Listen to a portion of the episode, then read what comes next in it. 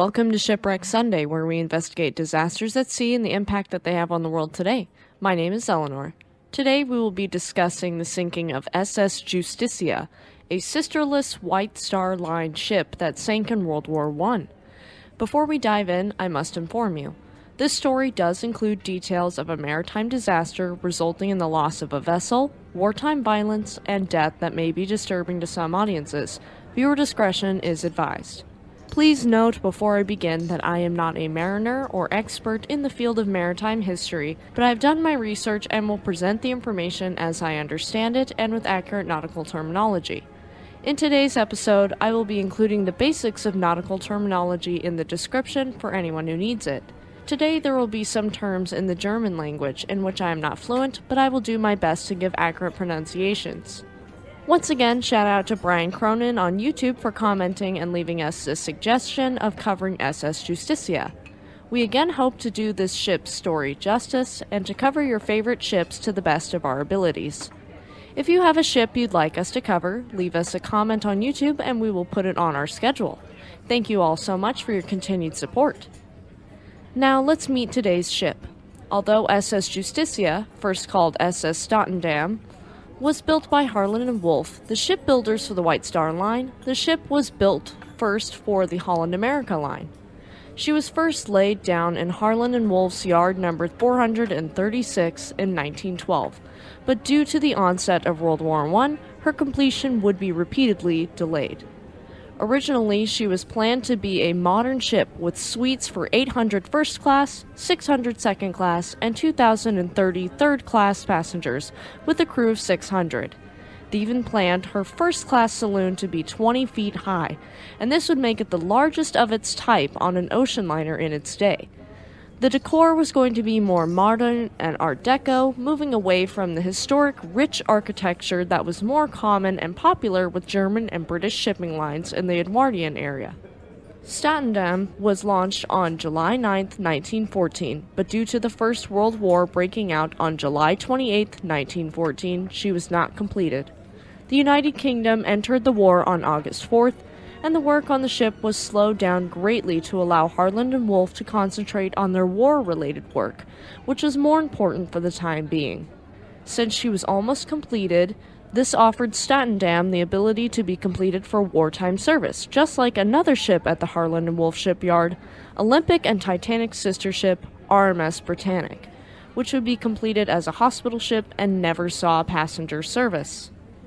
And just like HMHS Britannic, SS Statendam would be completed for wartime service, only she would be completed as a troop ship. SS Statendam displaced 32,120 gross registered tons, being 740 and a half feet in length, had a beam of 86.4 feet across, and a depth of 43.1 feet tall. As a troop ship, she could carry 4,000 to 5,000 troops with a crew of 600 and a capacity for 15,000 tons of cargo.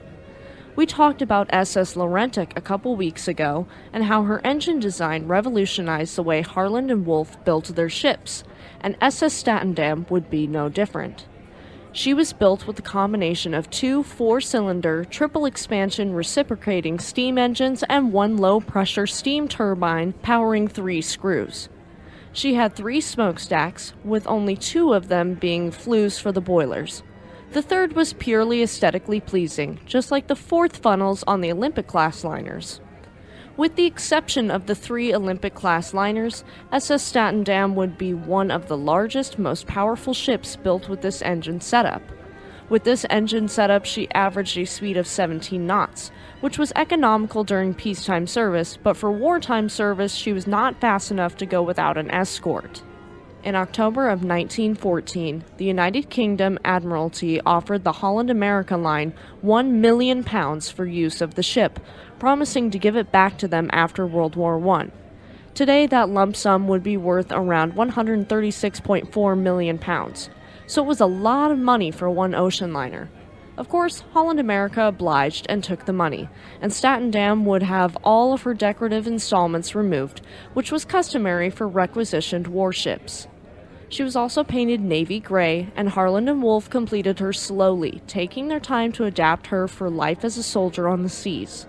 As we know from a previous episode, in 1915, Cunard Line's RMS Lusitania was sunk by a U boat, and so the UK government offered Cunard the ship to replace Lucy. They changed the name to Justicia to match Cunard's suffix of IA.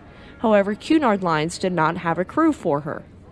In November of 1916, HMHS Britannic struck a mine and sank, leaving White Star Line with a crew for SS Justicia, and that is how SS Statendam became a White Star Line ship. The bonus of this was that the engineering crew that worked for White Star Line were already familiar with her combination machinery from working with SS Laurentic and the Olympic class, so they were already better equipped to run Justicia the shipping controller transferred ownership of Justicia to Oceanic Steam Navigation Company, the company that owned White Star Line, and she was delivered to them on April 7, 1917. She was registered in Liverpool that year, with her code letters being JPFL and her UK official number 137544. If you were wondering, the shipping controller was a post created by Lloyd George coalition government in 1916 under the New Ministries and Secretaries Act to regulate and organize merchant shipping in order to supply the UK with the materials necessary to continue fighting World War I following some pretty devastating losses. Essentially, they were the manager, and all the shipping lines became their employees, taking directives and allowing ships to be moved freely between their companies for the good of Great Britain. Unlike most of the other wartime vessels we cover, SS Justicia did not have a peacetime service record since she was completed as a troop ship, and unfortunately for her, she would never see passenger service. She would live and die a soldier's life, starting by running across the North Atlantic, carrying troops to Liverpool from Halifax, Nova Scotia, and then from New York City, New York, in the United States. At the beginning of 1918, she received one of my personal favorite types of paint schemes Dazzle Camouflage, developed by Norman Wilkinson. I absolutely love Dazzle Paint, and if you guys would like a bonus episode done on it, just let me know in the comments section and I'd gladly make that episode.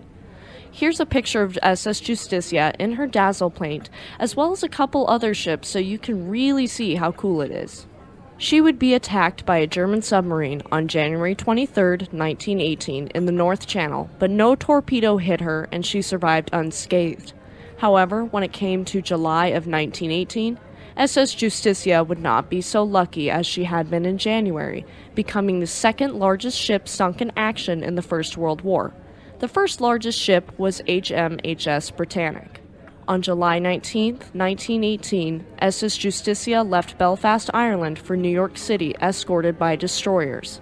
Captain John David mastered the unladen vessel when 20 miles off Skerryvore, Scotland, UB 64 hit her with one torpedo. Though she did begin listing, her crew acted fast and her watertight doors in her bulkheads were closed in time to keep her from sinking. UB 64 then fired two torpedoes, with SS Justicia's naval guns on the poop deck taking one of the torpedoes out and the other missing entirely. The tugboat Sonia took Justicia in tow, heading for the safety of Lough Swilly. UB 64 again fired a fourth torpedo, and again SS Justicia's gunners took it out. However, UB 64 was relentless and shot a fifth torpedo that did hit SS Justicia but she was still afloat for now. Part of SS Justicia's crew evacuated, with Sonia still towing her along. In retaliation, the escort ships damaged UB 64 and the submarine fled, reporting SS Justicia's position with her wireless telegraph. The following morning, July 20th, 1918, a different U boat, U 124, found Justicia and launched two torpedoes, both hitting her amidships, with this blow, between 10 and 16 engine room crew were killed. Sources differ on the exact number, but it is somewhere in between 10 and 16. The surviving crew members rushed to evacuate, and successfully they did so, boarding her lifeboats and lowering away. By noon, SS Justicia listed so heavily that she rolled over onto her starboard side and sank, disappearing beneath the waves and leaving behind a flurry of bubbles. In response to the sinking of Justicia, the destroyers Pigeon, HMS Marne and Millbrook laid depth charges around UB 124, which forced the endangered submarine to surface. Upon surfacing, UB 124 felt the full wrath of these destroyers as they rained down gunfire upon the sub until it sank beneath the waves. The German press, of course, celebrated the sinking of Justicia, overinflating it in their propaganda fueled articles. The Royal Navy held an inquiry, astonished that U boats could have sunk a ship that was surrounded by three destroyers protecting her. By the end of the inquiry, they found the German submariners' determination and bravery to be, quote, beyond belief. You might remember from earlier that the Holland America line was promised to have Justicia back after the war, well, she sank, so now what were they to do? The UK government compensated them for the loss of the ship with 60,000 tons of steel in order to build a fleet of cargo ships. In 1921, using this steel, they ordered a new SS Statendam from Harland and Wolff, being launched in 1924, but her completion was delayed until 1929. As for SS Justicia, her wreck still lies at the bottom of the sea, 21 nautical miles northwest of Malin Head, roughly 230 feet under the waves. The wreck is oriented from north to south, with an average height of only 10 feet. This is because the ship is very broken from the currents and the age of the wreck, but her bow is still largely intact, and even the starboard anchor being visible in its hawse. The bridge superstructure unfortunately collapsed to port, and much of the stern is broken up.